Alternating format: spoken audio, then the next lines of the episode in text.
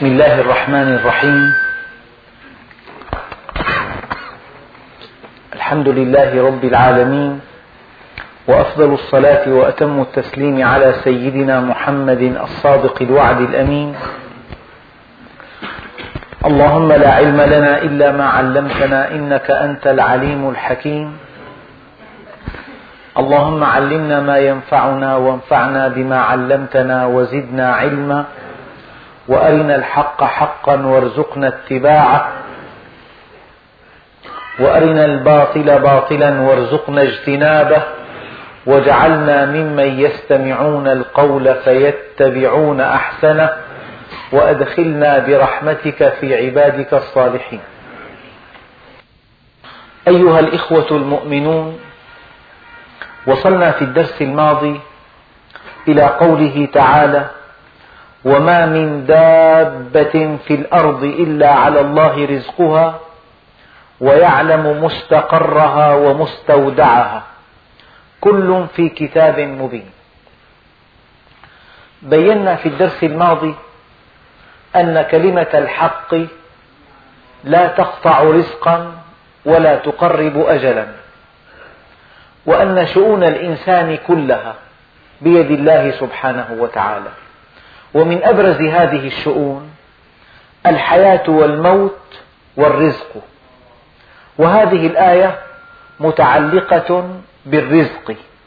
وما من دابة يعني أي كائن حي على وجه الأرض يدب.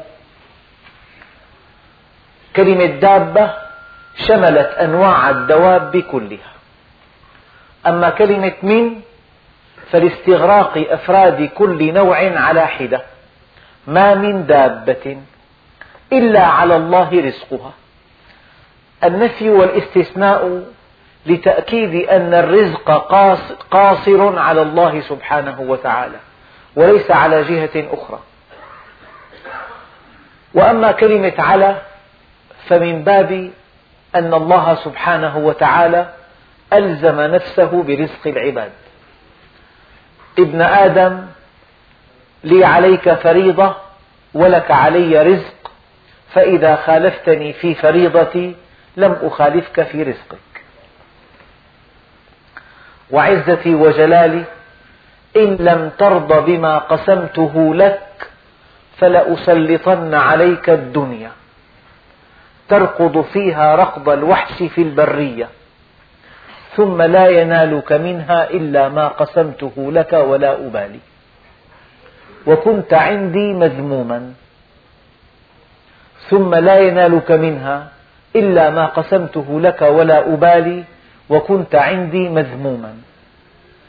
لو تتبعت الأسباب الكبرى التي تدفع الناس إلى المعصية إن من أبرزها خشية الفقر. خشية نقصان الرزق مع أن الرزق بيد الله سبحانه وتعالى. والرزق بيد الله والله سبحانه وتعالى ربطه بالاستقامة. ولو أن أهل القرى آمنوا واتقوا لفتحنا عليهم بركات من السماء والأرض. ولو أنهم استقاموا على الطريقة لأسقيناهم ماء غدقا لنفتنهم فيه. ويعلم مستقرها ومستودعها. هذه الدابة التي على الله رزقها. يعلم مستقرها ويعلم مستودعها.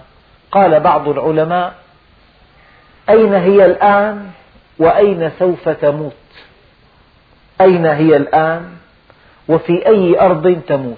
هذا مستودعها إلى أن يأتي يوم الدين. مستودع هذه الدابة إلى أن يأتي يوم الدين الله سبحانه وتعالى يعلمه. ما تحمل كل أنثى وما تغيض الأرحام وما تزداد وكل شيء عنده بمقدار عالم الغيب والشهادة الكبير المتعال. وما تدري نفس بأي أرض تموت. ويعلم مستقرها ومستودعها. بعضهم قالوا يعلم مستقر هذه الدابة وأين مستودع رزقها. وبعضهم قال أين مستقرها وأين مستودعها؟ بمعنى أين في أي أرض تموت. كل في كتاب مبين. يعني الله عز وجل لا يضل ربي ولا ينسى. وهو الذي خلق السماوات والأرض في ستة أيام وكان عرشه على الماء. ليبلوكم أيكم أحسن عملا ولئن قلت إنكم مبعوثون من بعد الموت ليقولن الذين كفروا إن هذا إلا سحر مبين. وهو الذي خلق السماوات والأرض يعني إذا قلنا كلمة سماوات والأرض نعني بهن الكون. نحن على الأرض وكل ما علانا فهو سماء. فإذا صعدنا إلى القمر وكان هذا الصعود يعني يشبه أن يكون إنجازا كبيرا للإنسان. ماذا قطعنا؟ ثانية واحدة. كم تبعد الشمس عنا؟ ثماني دقائق ضوئية. الضوء يسير في الثانية الواحدة ثلاثمئة ألف كيلومتر. كم يبلغ قطر المجموعة الشمسية؟ ثلاث عشرة ساعة. كم يبلغ أقرب نجم لنا؟ عدا المجموعة الشمسية نجم القطب أربعة آلاف سنة ضوئية. كم تبعد عنا بعض المجرات؟ كم يبلغ طول درب التبان هذه المجرة التي نحن فيها. كم يبلغ على شكل مغزلي؟ كم يبلغ قطرها الأطول 150 ألف سنة ضوئية. كم يبلغ قطرها الأقصر؟ خمسة عشر ألف سنة ضوئية. وهناك بعض المجرات تبعد عنا ثلاث عشرة ألف مليون سنة ضوئية. ثلاث عشرة ألف مليون سنة ضوئية. نجم العقرب يتسع للأرض والشمس مع المسافة بينهما فإذا قلنا وهو الذي خلق السماوات والأرض يعني هو الذي خلق الكون. أعرفت من هو؟ هو الذي خلق السماوات والأرض. هي كلمة وهو. أعرفته من؟ هذا الذي يدعوك لطاعته. هذا الذي يدعوك أن تستقيم على أمره. هذا الذي يدعوك لتعبده. هذا الذي ينصحك بطاعته. هذا الذي يحذرك من معصيته. هذا الذي يدعوك للإيمان به. أعرفته من هو؟ إنه الذي خلق السماوات والأرض. حتى الإنسان يتذوق الآية وهو الذي خلق السماوات والأرض. يعني هذا الذي تكفل لك بالرزق من هو؟ الذي خلق السماوات والأرض. ما من دابة إلا على الله رزقها. من هو الله الذي خلق السماوات والأرض؟ الكون بكامله. هل يعجزه أن يرزقك؟ خلقت السماوات والأرض ولم أعي بخلقهن. أفيعيني رغيف أسوقه لك كل حين. هذا الذي تكفل لك بالرزق هل عرفته؟ إنه الذي خلق السماوات والأرض. يعني الإنسان حتى الآن لا يستطيع تصور حدود الكون. 18 ألف مليون سنة ضوئية بعض المجرات. والمرأة المسلسلة 13 ألف مليون. طيب 13 ألف مليون أو 18 ألف مليون. الآن رصدنا هذه المجرة.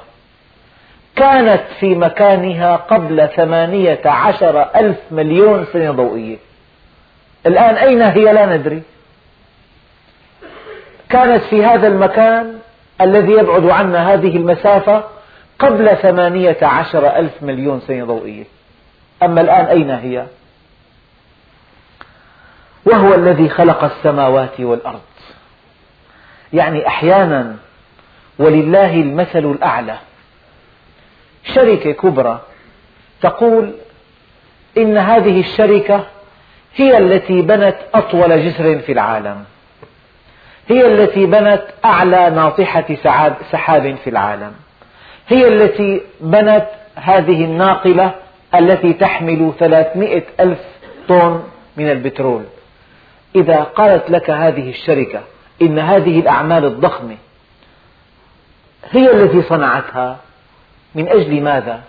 من أجل أن تعرف عظمتها وإمكاناتها اللامتناهية. الإنسان يفعل هذا.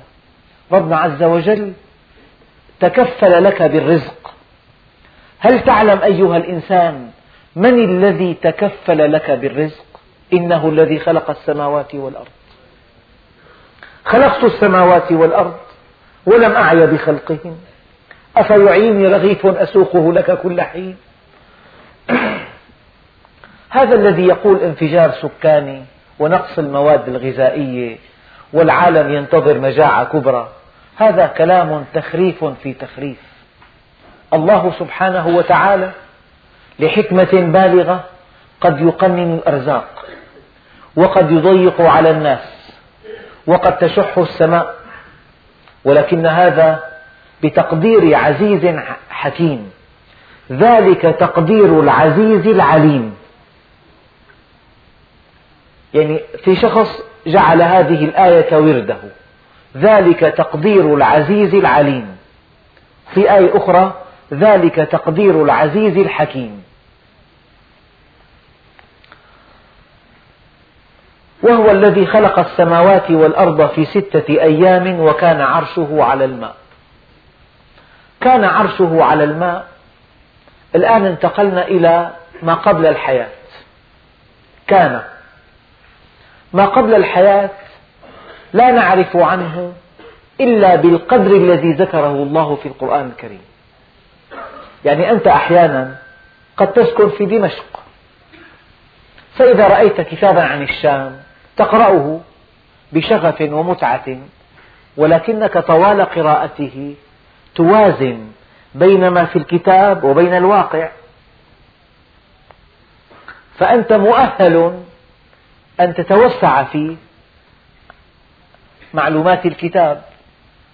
قد يذكر المؤلف معلومات محدودة عن موضوع معين لكنك لأنك من سكان دمشق قد تعرف أشياء أكثر من ذلك. ولكنك إذا قرأت كتابا يتحدث عن مدينة لا تعرفها إطلاقا.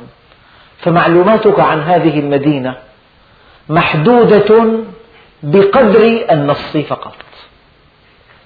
فالإنسان حتى ما يسمح لنفسه يتجوز في الحديث عما كان عما لم ندركه نحن عما كان قبل الحياة ما كان قبل الحياة لا نعرف منه إلا بالقدر الذي ذكره الله سبحانه وتعالى.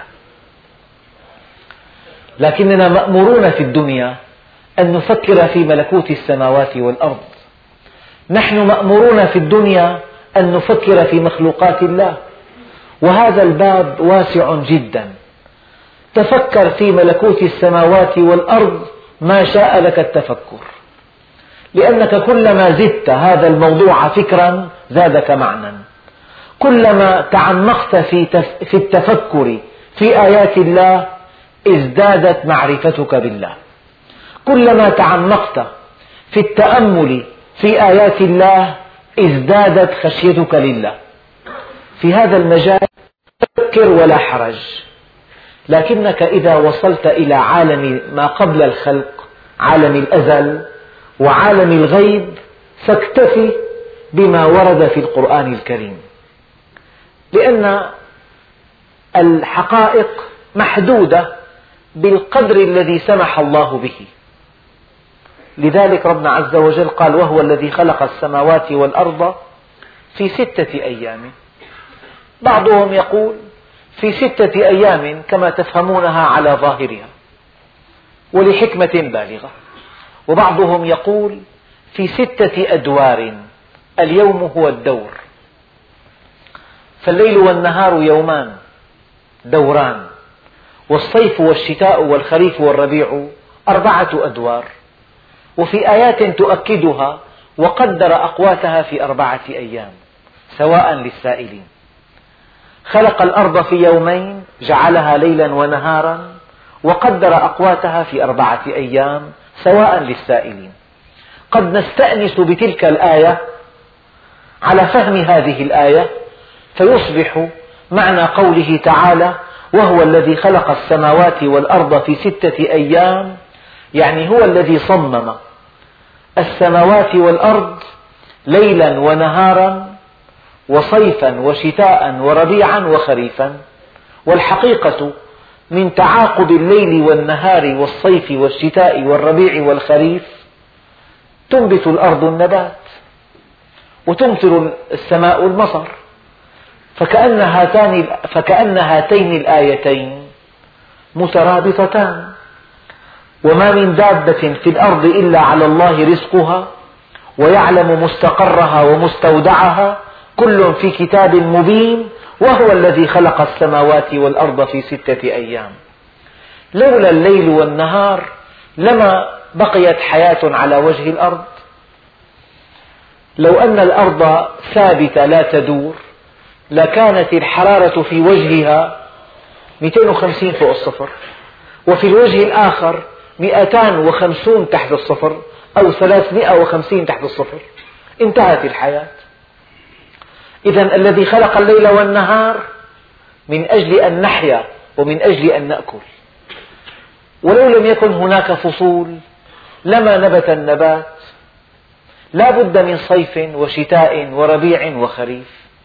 إذا كأن هناك علاقة بين هذه الآية وبين التي قبلها الذي ما من دابة في الأرض إلا على الله رزقها لأن الذي تكفل لها بالرزق هو الذي خلق السماوات والأرض. في ستة أيام في نهار وليل وصيف وربيع وخريف وشتاء. وإن شئت أن تفهمها على ظاهرها أن الله سبحانه وتعالى لحكمة بالغة خلق السماوات والأرض في ستة أيام فهذا أيضا مقبول. وكان عرشه على الماء. هكذا قال الله سبحانه وتعالى. يا ترى إن خلق السماوات والأرض متعلق بالماء؟ إن الحياة متعلقة بالماء؟ قد يكون ذلك. وجعلنا من الماء كل شيء حي. هناك عصور مطيرة شكلت البحار قد يكون ذلك. الله سبحانه وتعالى قال وكان عرشه على الماء. قد يكون هذا يعني أن الحياة تستند إلى الماء. يؤكد هذا المعنى قوله تعالى وجعلنا من الماء كل شيء حي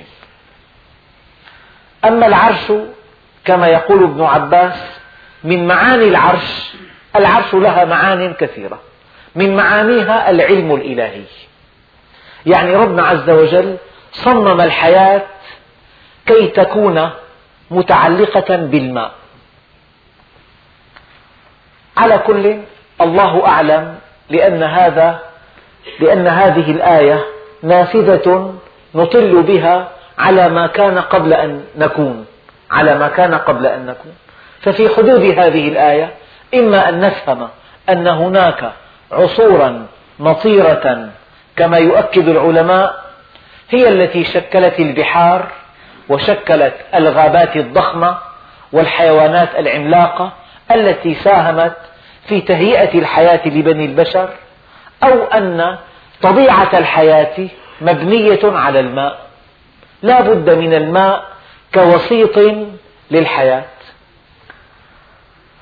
وكان عرشه على الماء ليبلوكم أيكم أحسن عملا. أما الوقفة الدقيقة عند هذه الآية لي هذه لام التعليل.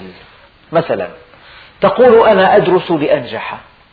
أنا أدرس لأنجح. يعني علة الدراسة النجاح. يعني الحافز هو النجاح. السبب هو النجاح. الهدف هو النجاح.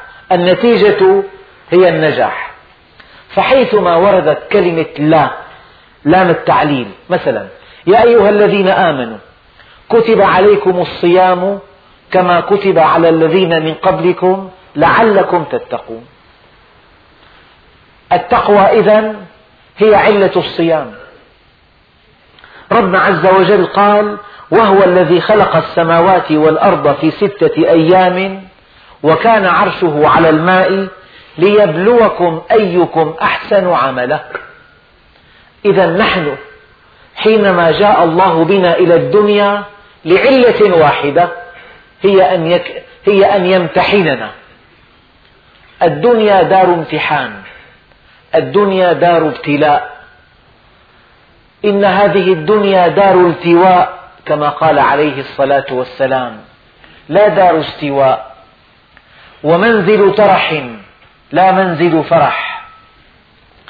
فمن عرفها لم يفرح لرخاء ولم يحزن لشقاء قد جعلها الله دار بلوى وجعل الآخرة دار عقبة قد جعلها الله دار بلوى وجعل الآخرة دار عقبة فجعل بلاء الدنيا لعطاء الآخرة سببا وجعل عطاء الآخرة من بلوى الدنيا عوضا. فيأخذ ليعطي ويبتلي ليجزي. يعني آيات كثيرة تؤكد هذا المعنى.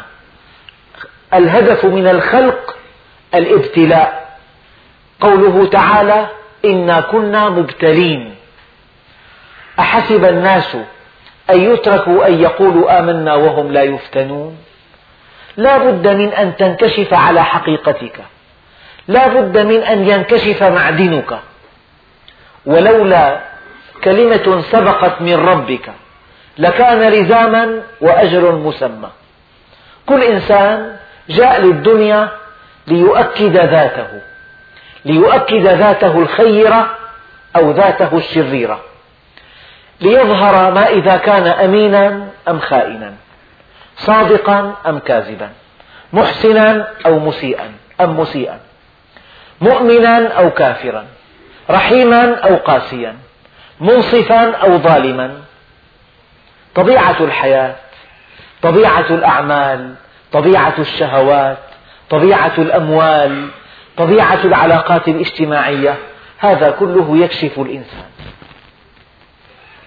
يوضع الإنسان كل يوم أمام امتحانات صعبة إما أن ينحاز للحق أو إلى الباطل إما أن ينضم إلى مبدئه أو إلى مصلحته. إما أن يضع مبدأه تحت قدمه وإما أن يضع شهوته تحت قدمه. إنا كنا مبتلين. كل واحد منا يوضع في اليوم بمواضع كثيرة يمتحن بها. يمتحن صبره.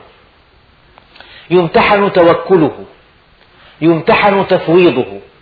يمتحن استسلامه لله عز وجل. تمتحن معرفته. تمتحن قوة إرادته. إنا كنا مبتلين. فربنا عز وجل يعني كأن الله سبحانه وتعالى إذا كان قد خلقنا في عالم الأزل وجاء, وجاء بنا إلى الدنيا ليثبت كل منا ذاته وصفاته وخيره أو شره. فالحياة الدنيا دار ابتلاء. لذلك قال العلماء الدنيا دار تكليف والآخرة دار تشريف. الدنيا دار امتحان والآخرة دار العطاء. الدنيا إعداد والآخرة رشاد. يعني الإنسان في الآخرة يسعد لكنه في الدنيا يمتحن. قال عليه الصلاة والسلام إن عمل الجنة حزن بربوة وعمل النار سهل بسهوة. ولحكمة بالغة جعل الله سبحانه وتعالى كسب الحلال صعبا. وقد يجعل الحرام سهلا. إن عمل النار سهل بسهوة. لو أن الحرام سهل لو أن الحلال سهل والحرام صعب. لأقبل الناس على الحرام على الحلال لسهولته. لكن حكمة الباري أن الحلال صعب والحرام سهل. بهذا يمتحن الناس. من يعرف الله ويصبر على طاعته ويصبر عن معصيته فهو الفائز الأول في الحياة الدنيا. إذا وهو الذي خلق السماوات والأرض في ستة أيام. وكان عرشه على الماء ليبلوكم أيكم أحسن عملا. قد تقول لك أمك يا بني أعطني مبلغا من المال. تمتحن بهذا الطلب. إما أن تؤثر رضاها وإما أن تؤثر لذتك وشهوتك على رضاها. تمتحن في علاقتك مع أمك. تمتحن في علاقتك مع أبيك تمتحن في علاقتك مع زوجتك تمتحن في علاقتك مع جيرانك تمتحن في علاقتك مع زبائنك تمتحن في علاقات العمل تمتحن في علاقات خاصة تمتحن في علاقات معينة. الله سبحانه وتعالى خلق السماوات والأرض ليبلوكم أيكم أحسن عملا. فهنيئا لمن امتحنه الله ونجح في الامتحان. قد يضيق دخلك. ماذا تقول؟ الحمد لله رب العالمين. أن تقول على الله ما لا, ما لا يليق. أنت في البحبوحة مؤمن وصادق وتقول ما تقول. ومن الناس من يعبد الله على حرف. فإذا أصابه فإن أصابه خير اطمأن به. وإن أصابته فتنة انقلب على وجهه خسر الدنيا والآخرة. ربنا عز وجل يعرفك تمام المعرفة ولكنه إذا امتحنك لتعرف أنت ذاتك لتعرف حجمك الصحيح حجمك الحقيقي لئلا تتوهم أنك مؤمن كبير توضع في امتحانات صعبة فينكشف هذا الإيمان. هذا الذي يضيق برزقه. امتحنه الله ورسب في الامتحان. هذا الذي لا يرضى عن قسمة الله له في زوجته. هذه الزوجة التي اختارها الله لك هي التي أرادها الله. فهل أنت مستسلم لمشيئته؟ هل أنت راض بحكمه؟ هل أنت صابر على بلائه؟ تمتحن بالزوجة تمتحن بالغنى تمتحن بالفقر. الغنى والفقر مطيتان إلى الله عز وجل. قال سيدنا عمر رضي الله عنه لا أبالي ما إذا كنت غنيا أو فقيرا. لا أبالي. لأن الغنى والفقر مطيتان إلى الله عز وجل. الفقير الصابر مطيته إلى الجنة فقره. والغني الشاكر مطيته إلى الجنة شكره. وليس الغني الشاكر وليس الفقير الصابر بأعظم أجرا من الغني الشاكر. إذا ليبلوكم أيكم أحسن عملا. الغنى امتحان. طبعا هذا الصحابي الذي كان صحابيا ثعلبة. حمامة المسجد الذي كان يصلي خلف النبي. لا تفوته تكبيرة الإحرام خلف النبي. جاءه مرة جاء النبي مرة فقال له النبي عليه الصلاة والسلام قليل تؤدي شكره خير من كثير لا تؤدي شكره. قال ادعو الله لي أن يغنيني. قال يا ثعلبة إن الغنى غنى النفس. قال ادعو الله لي أن يغنيني.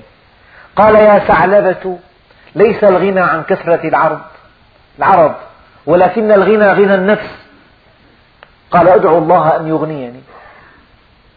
فرفع النبي الكريم يديه وقال اللهم أغني ثعلبة بما شئت وكيف شئت. وما هي إلا أيام إلا شهور إلا فصول. حتى أصبح له وديان من الغنم. استجاب الله للنبي الكريم. أين ثعلبة؟ غاب ثعلبة. أين حمامة المسجد؟ غاب. منغمس في تجارته وفي تحصيل أمواله وفي حساباته. أين فلان؟ ليس في المسجد. بعث له النبي رسولا. ليأخذ منه زكاة ماله ويسأل عنه. فلما لقي الرسول قال قل لصاحبك يعني محمدا قال له قل لصاحبك ليس في الإسلام زكاة. قال له أوما تراه صاحبا لك؟ صاحبي فقط. ومنهم من عاهد الله. لئن, لئن آتانا من فضله لنصدقن.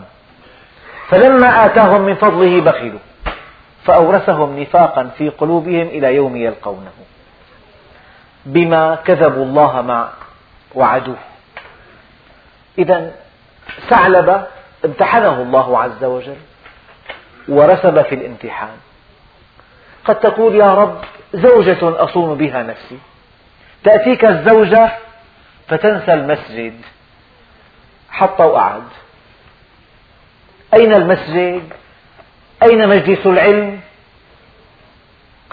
الزوجة امتحان والغنى امتحان والفقر امتحان وقوة الجسد امتحان تستعلي به على الناس والضعف امتحان تيأس من روح الله الصحة امتحان والمرض امتحان ورفعة القدر امتحان. وأن تكون خامل الذكر امتحان.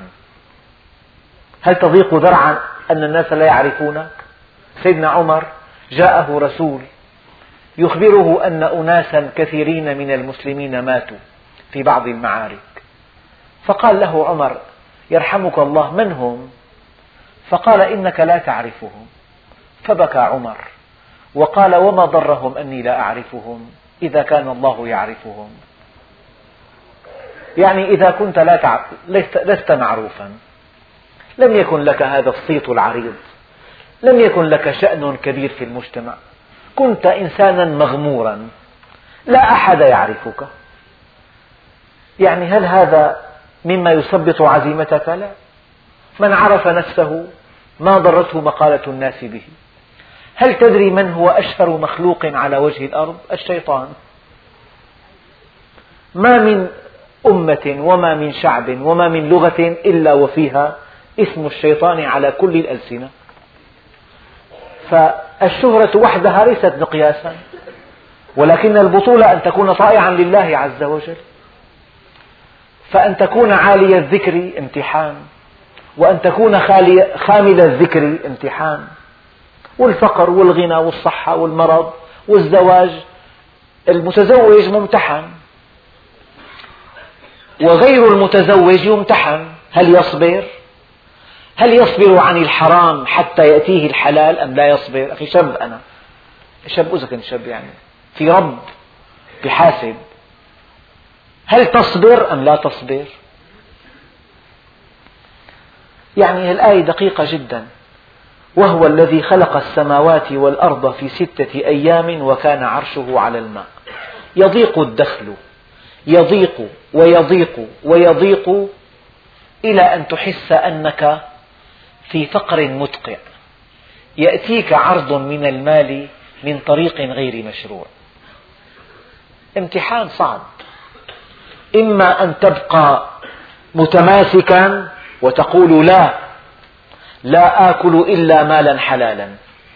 وإما أن تنهار مقاومتك فتأكل المال الحرام. امتحنت ورسبت في الامتحان. أخي والله مضطر عندي أولاد مثلي مثل الناس كلهم. رسبت. لو قلت إني أخاف الله رب العالمين لنجحت. لو قلت من ترك شيئا لله عوضه الله خيرا منه. في دينه ودنياه لنجحت. ربنا عز وجل يعني له آلاف الأساليب. في وضع الإنسان في ظرف ينكشف على حقيقته.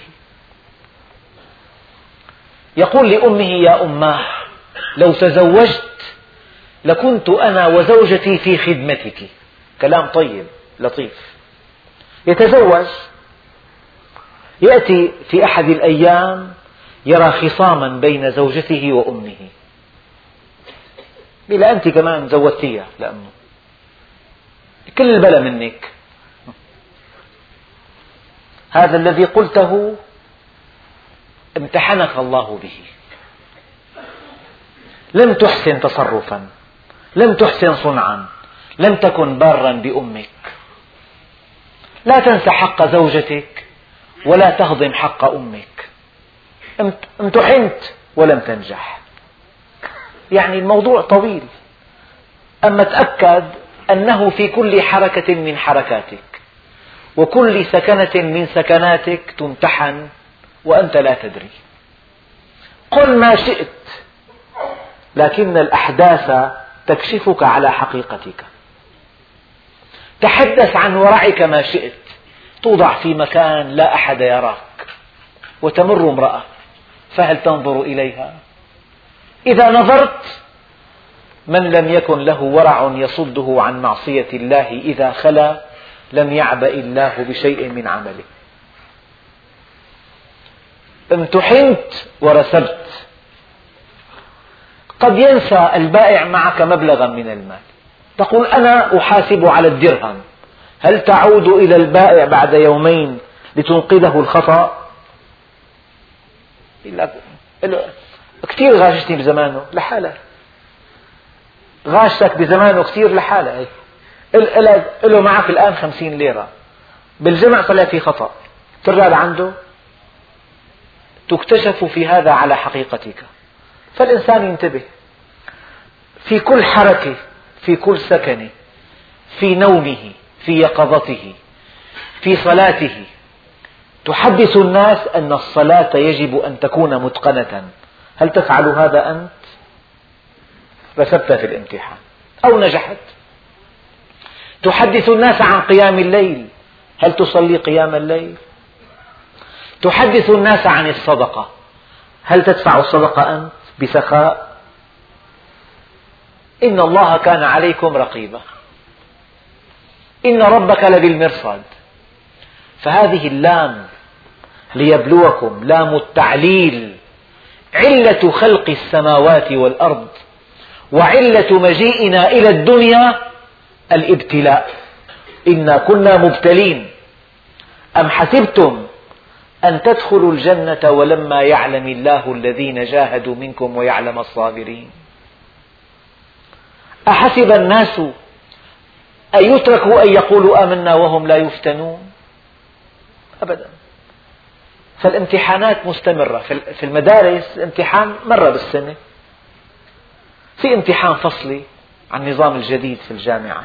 في امتحان سنوي. في مذاكرات.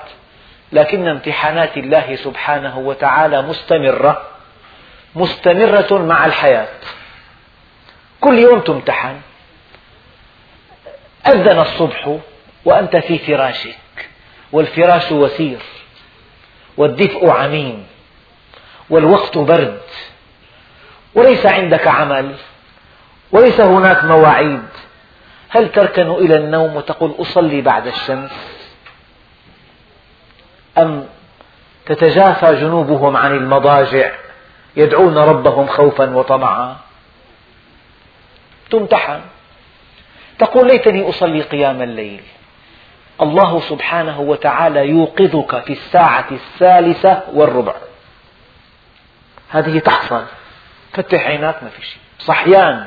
مرتاح. تفضل صلي قيام الليل ما بتقوم. خاطر خطر في بالك ليتني أصلي قيام الليل. يوقظك الله سبحانه وتعالى في الوقت المناسب. وتبقى نائما. لا تعيد الكلمتين مرة. امتحنت ورسبت في الامتحان. ولئن قلت إنكم مبعوثون من بعد الموت ليقولن الذين كفروا إن هذا إلا سحر مبين. يعني لو, لو قال النبي لئن قال النبي لكفار قريش إن هناك بعد الحياة حياة لقالوا إن هذا إلا سحر, سحر مبين. ولئن أخرنا عنهم العذاب إلى أمة معدودة ليقولن ما يحبسه. هؤلاء الكفار كما قلت من قبل حسيون. ما داموا في بحبوحة وفي صحة جيدة يقولون ليس هناك حساب وليس هناك عذاب وليس هناك عقاب. أين هو العقاب؟ ائت به إن كان صحيحا. حسي. ألا يوم يأتيهم ليس مصروفا عنهم وحاق بهم ما كانوا به يستهزئون. إذا جاء أمر ربك فلا راد لمشيئته. وإذا أراد الله بقوم سوءا فلا مرد له. إذا أخذ الله أخذ أخذ عزيز مقتدر. إن الله يمهل ولا يهمل. يرخي الحبل لكنه إذا أخذه لم يفلته. يقول الكافر أين الله؟ يقول أين العذاب؟ أين العقاب؟ أين العقاب؟ إذا جاء العقاب فلا مرد له. إذا قبضه الله لن يفلته. إن بطش ربك لشديد. إنه هو يبدئ ويعيد. واحد يعني طغى وبغى وفسق وفجر وتزوج زوجة صالحة فجعلها سافرة وحملها على الاختلاط وأفسدها ورقصت له الدنيا كما يقولون. آلمته عينه. تفاقم الألم. انتقل من طبيب إلى طبيب إلى أن قلعت عينه ووضعت في كفه. فخنع عندئذ. أين العذاب؟ أين العقاب؟ ولئن أخرنا عنهم العذاب إلى أمة معدودة ليقولن ما يحبسه؟ ألا يوم يأتيهم ليس مصروفا عنهم.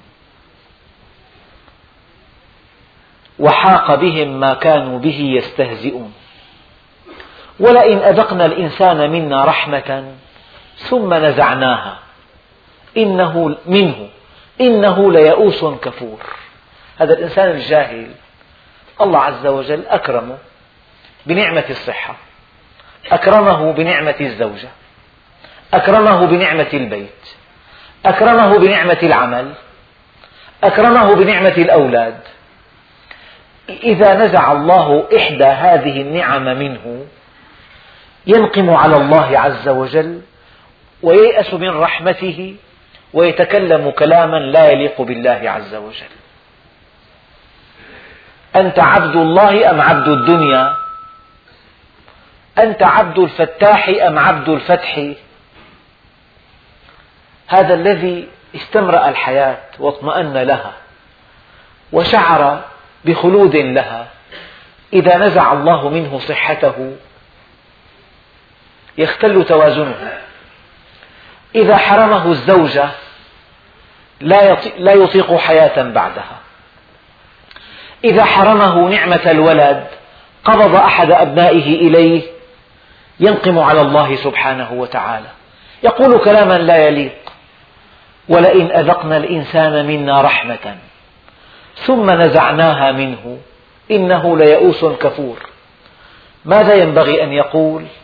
إذا نزعت منه الرحمة ينبغي أن يقول إن لله ما أعطى وله ما أخذ. إن لله ما أعطى وله ما أخذ. قال أحد الصحابة سافر وترك ابنه مريضا مرضا شديدا. فلما جاء تلقته زوجته بالترحاب والتطمين وأعدت له الطعام وهيأت نفسها له. قال يا فلانة كيف حال ابني؟ قالت هو في أهدأ حال اطمئن. فاطمأن في اليوم التالي قالت له إن الجيران قد أعطونا حاجة ثم طلبوها منا. قال هي لهم. وما شأنك بهم؟ قالت كذلك فعل الله عز وجل. وهبنا غلاما ثم استرده. يعني نقلت له الخبر تقسيطا بالتدريج المؤمن يؤمن أن لله ما أعطى وله ما أخذ. ولئن أذقنا الإنسان منا رحمة ثم نزعناها منه إنه ليئوس كفور. ولئن أذقناه نعماء بعد ضراء مسته ليقولن ليقولن ذهب السيئات عني إنه لفرح فخور. إذا هذا الإنسان الغافل الشارد على الله سبحانه وتعالى هذه صفاته. إذا أذاقه رحمة ثم نزعها منه إنه يئوس كفور. يئوس من رحمة الله جاحد لفضله. ولئن أذقناه نعماء بعد ضراء مسته ليقولن ذهب السيئات عني إنه لفرح فخور. وإذا جاءته الدنيا كما يشتهي إذا ربح في تجارته واقترن بزوجة تروق له واشترى بيتا مناسبا وركب سيارة فارهة نسي الله ونسي الحساب ونسي أن الذي أنعم عليه يراقبه ويحاسبه تراه يفرح. لذلك الفرح بالدنيا من نقص العقل. من عرفها لم يفرح لرخاء ولم يحزن لشقاء. ماذا قال قوم قارون لقارون؟ إذ قال له قومه لا تفرح إن الله لا يحب الفرحين. هذا الذي يفرح بالدنيا ضيق الأفق. هذا الذي يفرح بالدنيا ويرضى بها ويطمئن لها لا يعرف الله سبحانه وتعالى. إنها زائلة. قال سيدنا علي الله يرضى عن سيدنا علي. جاءه رجل وقال له يا أمير المؤمنين اكتب لي عقد شراء لهذا البيت. نظر إليه فإذا الدنيا متربعة على قلبه. فقال له هات القلم وكتب بسم الله الرحمن الرحيم هذا ما اشترى ميت من ميت بيتا في دار المذنبين وسكة الغافلين. يحد هذه الدار أربع جهات فجهة إلى الموت وجهة إلى القبر وجهة إلى الحساب وجهة إلى الجنة أو إلى النار. عمل له عقد وأدبوا بها العقد. جهة إلى الموت. الموت لا بد واقع. لا بد من أن تترك هذا البيت. وجهة إلى القبر. وجهة إلى الحساب. وجهة إلى الجنة أو إلى النار. فمن علامة الجاهل أنه يفرح بالدنيا. يتباهى بها. قيمة المرء متاعه. في آخر الزمان من علامات قيام الساعة أن قيمة المرء لا علمه لا خلقه لا إيمانه بل متاعه فقط. نوع بيته مساحة بيته فخامة بيته نوع سيارته محله التجاري في أي شارع يقع ما مساحته ما نوع البضاعة التي يتعامل بها. هي من علامات قيام الساعة. أن قيمة الرجل متاعه فقط. ولئن أذقناه نعماء بعد ضراء مسته ليقولن ذهب السيئات عني. يقول لك أبرنا الفأر في مرض لسه. في فقر مفاجئ. عند الله علاجات لا يعلمها إلا الله. عند الله أدوية لا تعد ولا تحصى. لكل بلد ولكل إنسان ولكل مجتمع ولكل بيئة دواء يصيب موطن الداء.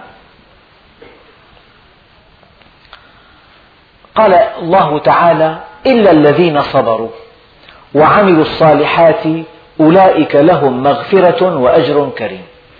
قال هؤلاء الذين صبروا عن المعاصي وصبروا على الطاعات. وصبروا لحكم الله. صبر عن المعصية وصبر على الطاعة وصبر على حكم الله. وهؤلاء الذين عملوا الصالحات في السراء والضراء في الغنى والفقر. أحب ثلاثا كما قال الله عز وجل وحبي لثلاث أشد. أحب الطائعين وحبي للشاب الطائع أشد. أحب الكرماء وحبي للفقير الكريم أشد. أحب المتواضعين وحبي للغني المتواضع أشد. وأبغض ثلاثا وبغضي لثلاث أشد. أبغض العصاة وبغضي للشيخ العاصي أشد. أبغض المتكبرين وبغضي للفقير المتكبر أشد. أبغض البخلاء وبغضي للغني البخيل أشد. إلا الذين صبروا عن المعاصي صبروا على الطاعات صبروا على حكم الله. هكذا شاءت حكمته. أن يكون أولادك جميعا إناثا. الحمد لله. لو كشف الغطاء لاخترتم الواقع. ليس في الإمكان أبدع مما كان. صبر على أن زوجته لا تروق له. هذه قسمته. صبر على أن أولاده ليسوا كما يريد. هكذا شاءت حكمة الله سبحانه وتعالى. صبر على دخله المحدود. صبر على منزله الضيق. صبر على علة في جسده. صبر عن المعاصي. وصبر على الطاعات. وصبر لحكم الله. وعملوا الصالحات في الرخاء في الشدة في الغنى. في الفقر في إقبال الدنيا في إدبارها. العمل الصالح ديدنه. العمل الصالح مصيته إلى الله سبحانه وتعالى. لا يبخل بما أعطاه الله. مما رزقناهم ينفقون. قال هؤلاء ليسوا كهؤلاء. هذا الكافر إن جاءته الدنيا تاه تيها وعجبا. وإن زويت عنه ضاقت نفسه وكفر بالله ويئس من رحمة الله. لذلك هذا الكافر امتحنه الله سبحانه وتعالى ورسب في الامتحان. شيء آخر إلا الذين صبروا وعملوا الصالحات أولئك لهم مغفرة وأجر كبير. هؤلاء الذين صبروا وعملوا الصالحات أولئك لهم مغفرة وأجر كبير. مغفرة في الدنيا شفاء من كل أمراضهم وأجر كبير في الآخرة ينعمون به إلى أبد الآبدين والحمد لله رب العالمين. الحمد لله رب العالمين وأفضل الصلاة وأتم التسليم على سيدنا محمد الصادق الوعد الأمين. اللهم اجز عنا سيدنا محمدا صلى الله عليه وسلم ما هو أهله. واجز عنا صحابته الكرام ما هم أهله. واجز عنا مشايخنا ومن علمنا ومن له حق علينا. اللهم اجعل جمعنا هذا جمعا مباركا مرحوما واجعل تفرقنا من بعده تفرقا معصوما ولا تجعل فينا ولا منا ولا معنا شقيا ولا محروما. اللهم كما هديتنا للإسلام فثبتنا عليه. اللهم ألزمنا سبيل الاستقامة لا نحيد عنها أبدا. واهدنا لصالح الأعمال لا يهدي لصالحها إلا أنت. اللهم ما رزقتنا مما نحب فاجعله عونا لنا فيما تحب وما زويت عنا ما نحب فاجعله فراغا لنا فيما تحب. وصلى الله على سيدنا محمد وعلى آله وصحبه وسلم والحمد لله رب العالمين. الفاتحة.